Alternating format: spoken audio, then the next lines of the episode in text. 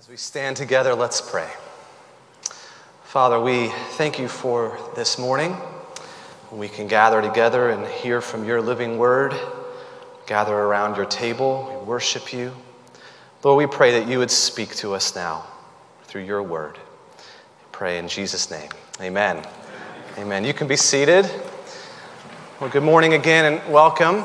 We continue this morning in our study of the book of Ephesians. So we'll be looking at the last half of chapter 4, the verses that Summer read to us just a minute ago, verses 17 through 32. So I encourage you to open your Bibles there. We can look at it together. We've arrived now in the second half of the book, the second half of the book of Ephesians. We passed the midterm a few weeks ago. Remember that to pass the midterm of Ephesians, you just need to know these two words in Christ. That that status, that identity, that rock solid foundation, really everything depends on it. And if we don't get that, then we don't get the rest of the book and we don't get the rest of the Christian life. The good news of the gospel now, the good news of, of that reality that we are in Christ, that good news, that gospel is about to get real. Uh, the, the gospel is not just a, a rock solid foundation, which it is. The gospel is not just the proclamation of good news, which it is. The gospel has real implications for our real lives, for real relationships, for real situations, for real churches. So that's what we're going to start considering uh, today in Ephesians chapter 4. So Paul's letter does take a turn now. If you've been tracking with us, the first half of the book, there was all sorts of lofty language about being blessed with every spiritual blessing in the heavenly places, about God's immeasurable love, the immeasurable riches of His grace, being fellow citizens with saints and members of the household of God. Well, now Paul starts talking about how we interact with each other, how we use our bodies, how we use our mouths. The gospel gets real.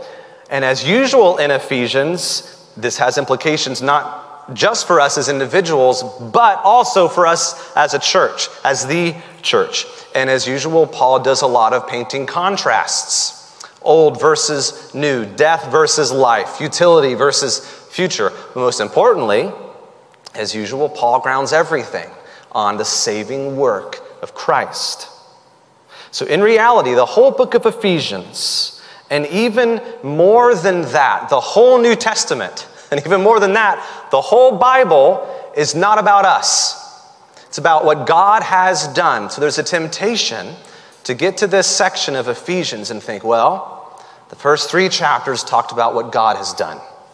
Thank you, Lord. But now we're in chapter four, and now Paul is pointing the finger and talking about what, we need to do. And that would be a very unfortunate and depressing way to read the book of Ephesians. In reality, we get to this section this morning, chapter 4, verses 17 through 32. We read what God in Christ by his Spirit will enable in us. He himself is our peace, we've read. He himself is our strength. He himself is our unity. And he himself is our life. He is our new life. So, our text this morning is not about what God expects us to do on our own. It's about what God will and does enable in us in Christ. There's a major difference there. It's not about what God expects from us on our own, but what God enables in us in Christ. And we have to understand that distinction, not just to understand the book of Ephesians, but to understand how the Christian life works. At no point in this book, and good news for us, at no point in the Christian life does God throw the keys to us and say, Well, I got you in, I saved you, now you're on your own. I did my best, you do the rest. God never says that to us. Our hope from start to finish and on into eternity is always and only Jesus Christ. So here's how we'll break this text down this morning. First, put off the old self. Verses 17 through 19 will help us see why. Second, put on the new self. Verses 20 through 24 are full of good news for us. And third, this is who you are. This is who you are. So the whole rest of the book explores that, chapters 5 and 6, and we'll get into that in the coming weeks. We'll just scratch the surface today. So, first, put off your old self. Our text begins in verse 17 with a stark description of what life outside of Christ looks like. So, if life in Christ is a life in which God has turned the lights on for us, life outside of Christ is actually not life at all, it's death, and the lights are off. Look with me at verse 17. Now, this I say and testify in the Lord that you must no longer walk as the Gentiles do in the futility of their minds. So, that word, let's just pause for a second. That word that we have translated in our English Bibles is futility. It's actually much worse than that. It actually means meaninglessness, hopelessness, uselessness, worthlessness. This futility is another way that Paul is describing what he described in Ephesians chapter 2, the first half, and you were dead. So, this, this kind of spiritual deadness is, is a worthlessness. Life outside of Christ is worthless, it's empty. Paul goes on, verses 18 and 19, that say the life outside of Christ, this kind of life of rebellion against God emptiness is marked by an understanding that is darkened, by alienation from God, by ignorance, he says, hard heartedness, by callousness, and perhaps most troubling of all, if you look at verse 19, is an abandonment to sin. Paul echoes here some of the ways he describes a life of unrighteousness, a life of sin in Romans 1. Look at verse 19 with me. They have given themselves up to sensuality, greedy to practice every kind of impurity. This is what happens when the hearts of individuals and the hearts of a people become hardened to God. They lose the ability to exercise restraint. The, the Bible says they give themselves up. So, over and over again in this letter and in others, Paul wants, to, wants us to understand just how hopeless and useless life outside of Christ is for many reasons. One is so that we would flee to the cross. If that's you this morning, you're, you're thinking, I, I think I'm living outside of Christ. Well, run to Jesus.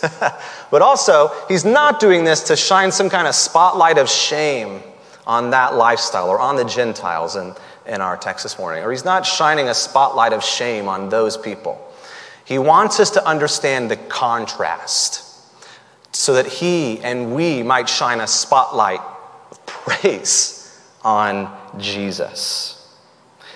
You don't realize just how nice it is not to have to wear a mask inside Trader Joe's anymore until you've had to wear a mask inside Trader Joe's for 14 months. How nice it is to have someone into your home for a meal when you haven't been able to do that for 14 months, or give someone a hug the contrast here is not so that we focus on the depravity, but so we focus on the glory of Jesus. How great a Savior we have. Life outside of Christ is not life at all. It's a death that leads to death. It's a futility that leads to more futility. It's an emptiness that becomes even more empty. It's a depravity that becomes even more depraved. But God. Ephesians 2 4. But God or in front of us this morning, look at verse 20. But that, but that is not the way you learned Christ. Praise God. That is not the way you learned Christ. Put off your old self, but put on the new self. So we've seen the utter darkness of life outside of Christ, and now the light of the gospel shines. Verse 20, but that is not the way you learned Christ, assuming that you have heard about him and were taught in him as the truth is in Jesus. We'll come back to that. Put off your old self, which belongs to your former manner of life and is corrupt through deceitful desires. Verse 23 Be renewed in the spirit of your minds, and to put on the new self created after the likeness of God in true righteousness and holiness. Put on the new self. When you become a Christian, when you are converted, when you are, as Jesus described in John chapter 3, when you're born again, Something immediate and irreversible happens. You are instantly in Christ. This happens by God's initiative. It's all an act of grace that when we place our trust in, in Christ, immediately we are fully in Christ And what happens is described for us in 2 Corinthians 5:17. We're a new creation. Listen to this. Therefore, you might know this, if anyone is in Christ, he is a what? New creation. Now listen how definitively salvation is described. Therefore, the old has passed away. Behold, the new has come. It happens in an instant. And it's done. when you put your trust in Christ, you're a new creation. Galatians 2:20 puts it this way, I have been crucified with Christ. It is no longer I who live, but Christ who lives in me, and the life I now live in the flesh, I live by faith in the Son of God who loved me and gave himself for me. So in other words, when you and I step into Christ, our old self is crucified. It's, it's dead.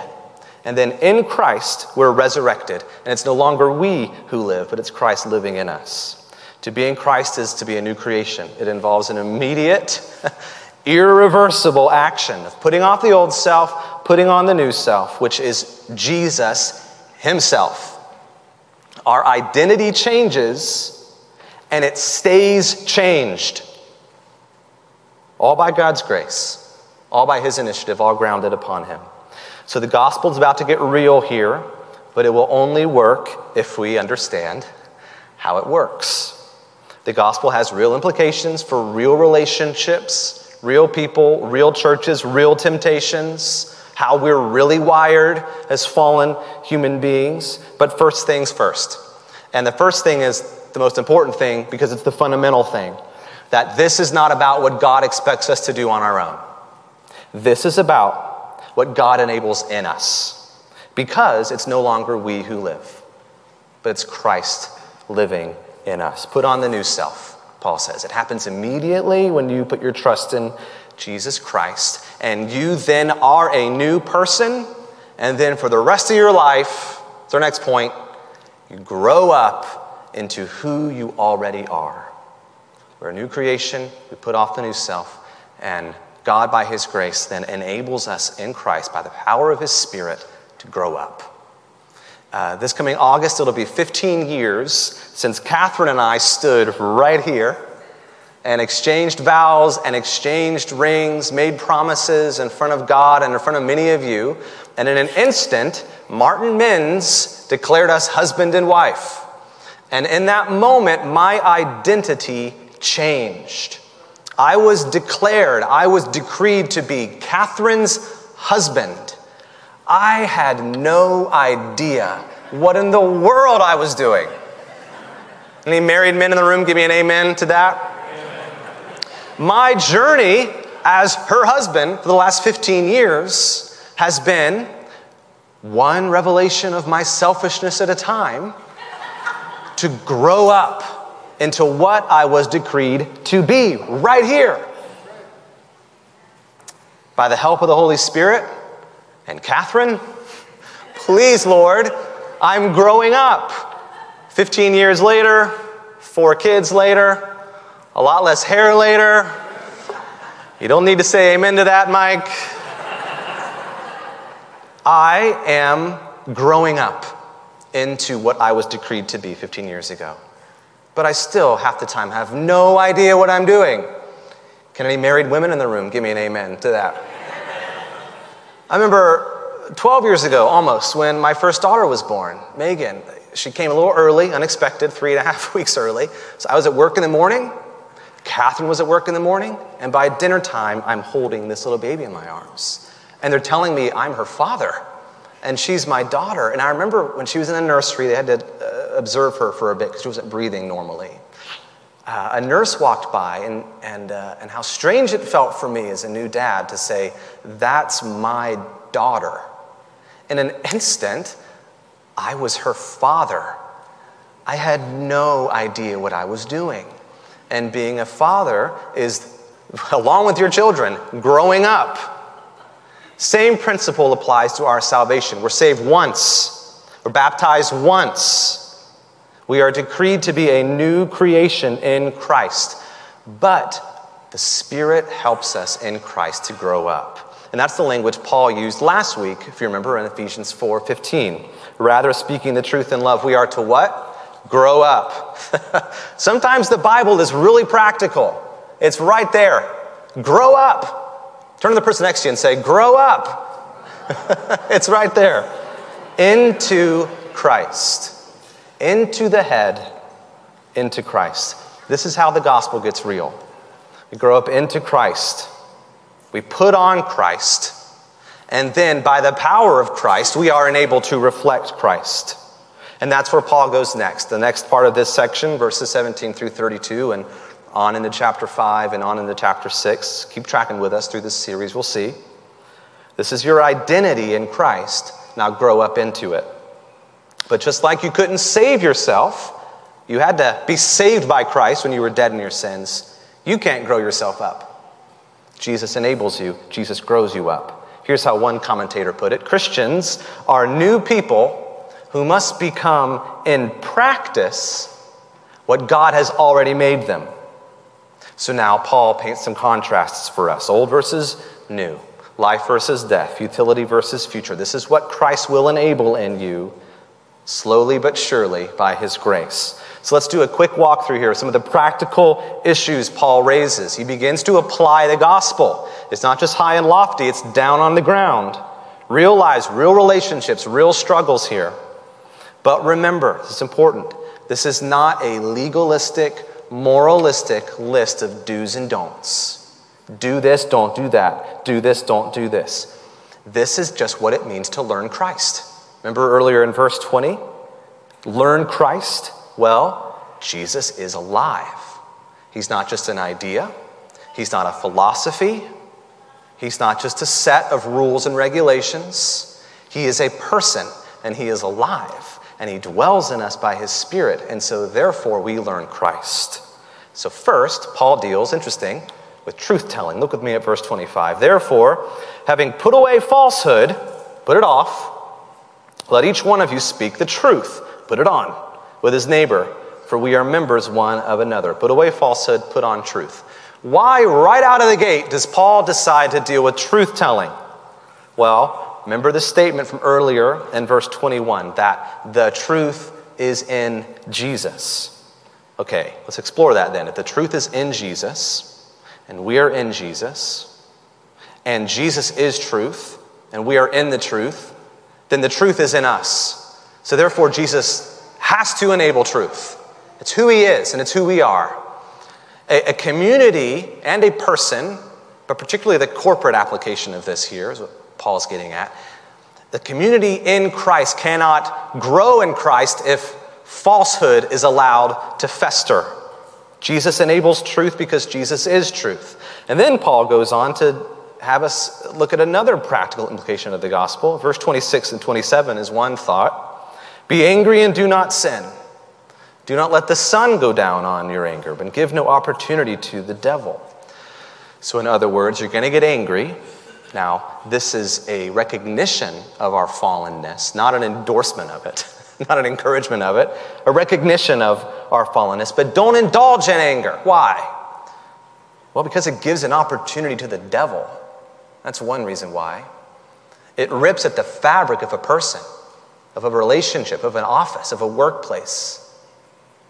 Do not let the sun go down on your anger. Now, sometimes you'll hear Christians even use this verse out of context. They'll just use verse 26 by itself. They'll say, it's okay to get angry, but just don't sin in your anger. The reason why that's taking a verse out of context is it ignores verse 31, which comes in a little bit. Let's look at verse 31. Skip ahead with me for a second. Let all bitterness and wrath and anger and clamor and slander be put away from you, along with all malice. Put away falsehood, put on truth. Put away anger, put on restraint. Now, you may already start to feel like, okay, here's the list of do's and don'ts. This is what Christians always do. I come to church, they give me a bunch of rules, make me feel bad about myself. I can't even keep this up until I get to the car. That's not what Paul is doing here. He's not giving us the moralistic, legalistic list of do's and don'ts. That if you want to be a Christian, if you want to impress Jesus, you better do all these things or else. He's watching you. If that's not what Paul is doing, what is he doing? Well, what Paul is doing is, is showing us a pattern of repentance in Christ. And I say that because of what comes next. Verse 28. Paul is showing us what Jesus enabled repentance looks like, turning from something looks like. Notice how in verse 28, the thief, he talks about a thief no longer stealing and, and doing honest labor. The thief turns from stealing and turns to honest work. And the action, which was once completely self centered and community harming, is now productive and community blessing. Martin Luther described sin as a life curved in upon itself. And what Paul is doing here in verse 28 is saying what Jesus does is he reverses the curve. You're not strong enough to do that. I'm not strong enough to do that. I can't reverse my sinful curve. Neither can you. No matter how hard you try, Jesus enables the thief to reverse his curve. And that's what Jesus does for us. Salvation happens once, you're saved in Christ. Baptism happens once. We learned this last week in Ephesians 4. There's one Lord, one faith, one baptism. But the act of salvation and, and the picture of baptism provides a pattern for us of thinking about in our heads how we view repentance. We put off the old, put on the new. Put off the old, put on the new. Again and again and again by God's grace. So that when those old habits appear and when those sinful patterns reappear, you don't immediately doubt your salvation. When I am selfish at home, or I am short with Catherine, or I get angry, I don't send out new wedding invitations and think, well, I have to have another wedding again. No, I need to grow up. That's what I need to do. And Jesus helps us to do that. So now on to verse 29. Let no corrupting talk come out of your mouths, but only such as is good for building up, as fits the occasion that it may give grace to those who hear. There it is again. The, the curve by the power of the Spirit is reversed. So that once what came out of my mouth that was degrading and vulgar and corrupt, that tore down the person who heard it, that was detrimental to the community I'm in, Jesus reverses that curve. And now my speech brings grace to a community. This is what Jesus enables in us by his Spirit. Well, let's get real again. Verse 30 that when we sin, we grieve the heart of God. Grieve the Holy Spirit. Look with me at verse 30. Do not grieve the Holy Spirit. This is a stunning thought that our sin actually grieves the heart of God. One commentator said it this way that the God proclaimed in the book of Ephesians is not an unmoved mover. Our sin grieves the heart of God, but in Christ, there is hope for the sinner because the same Spirit who is grieved by our sin proclaims the gospel to us when we sin. So that when we speak deceitfully, the Spirit says, It's not who you are. When we erupt in rage or in anger, the Spirit proclaims the gospel to you. That's not who you are. When we speak in corrupting ways or act selfishly, the Spirit proclaims to us that is not who you are.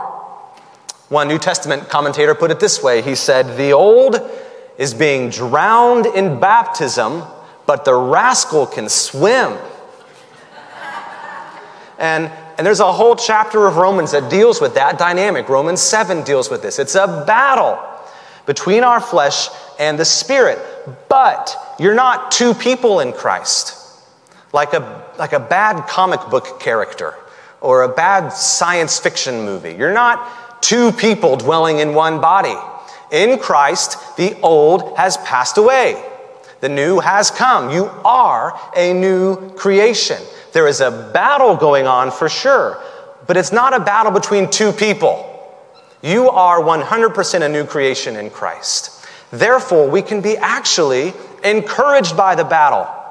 When that sin comes up again and we feel the conviction, when we can't beat something, the battle points to the fact that we're growing up. What's even more terrifying is when there isn't a battle.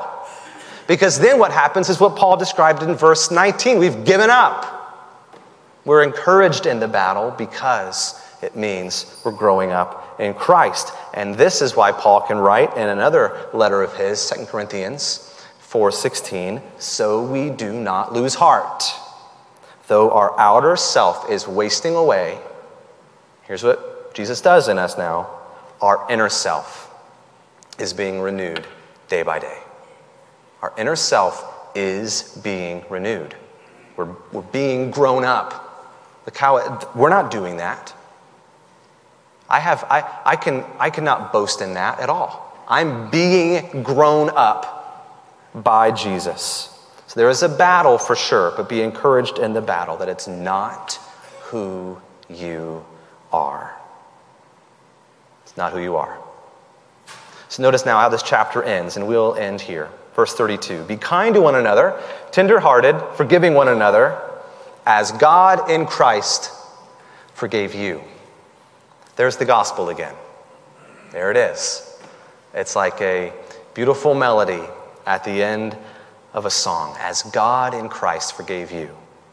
This chapter doesn't end this way.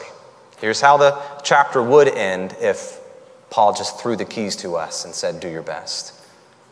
It doesn't end like this Be kind to one another, tenderhearted, forgiving one another, so that Christ might forgive you. It doesn't work like that. That's not the gospel. Hear it again. Be kind to one another, tenderhearted, forgiving one another, as God in Christ forgave you. He's done it. He's already forgiven us. God does not expect us to do anything on our own that He Himself does not enable Himself. And God does not expect anything from us that He has not fulfilled perfectly in our place. So we put off the old self, put on the new self. Praise God, that is who we are. He has raised us up in Christ, He's growing us up in Christ, and He will complete His work in us through Christ. So praise be to God that in Christ, you and I and this church will be enabled to do these things. So let's pray and ask for God's help. Praise you, Lord. Praise you, Lord. Thank you, Lord. Thank you, Lord, that you have redeemed us from our, our deadness that you have saved us from darkness, that you have shined your marvelous light upon us, that you have called us by name and made us your own. That in you, Lord, the old is gone, it's been crucified, and the new has come. That we are new creations in Christ, always, forever and ever. So, Lord, we pray one of the most simple prayers we can possibly pray help. Help. Just say that with me. Help. Help us, Lord. Help me. Help us. Help this church. Your church, Lord, help us grow up into who we already are.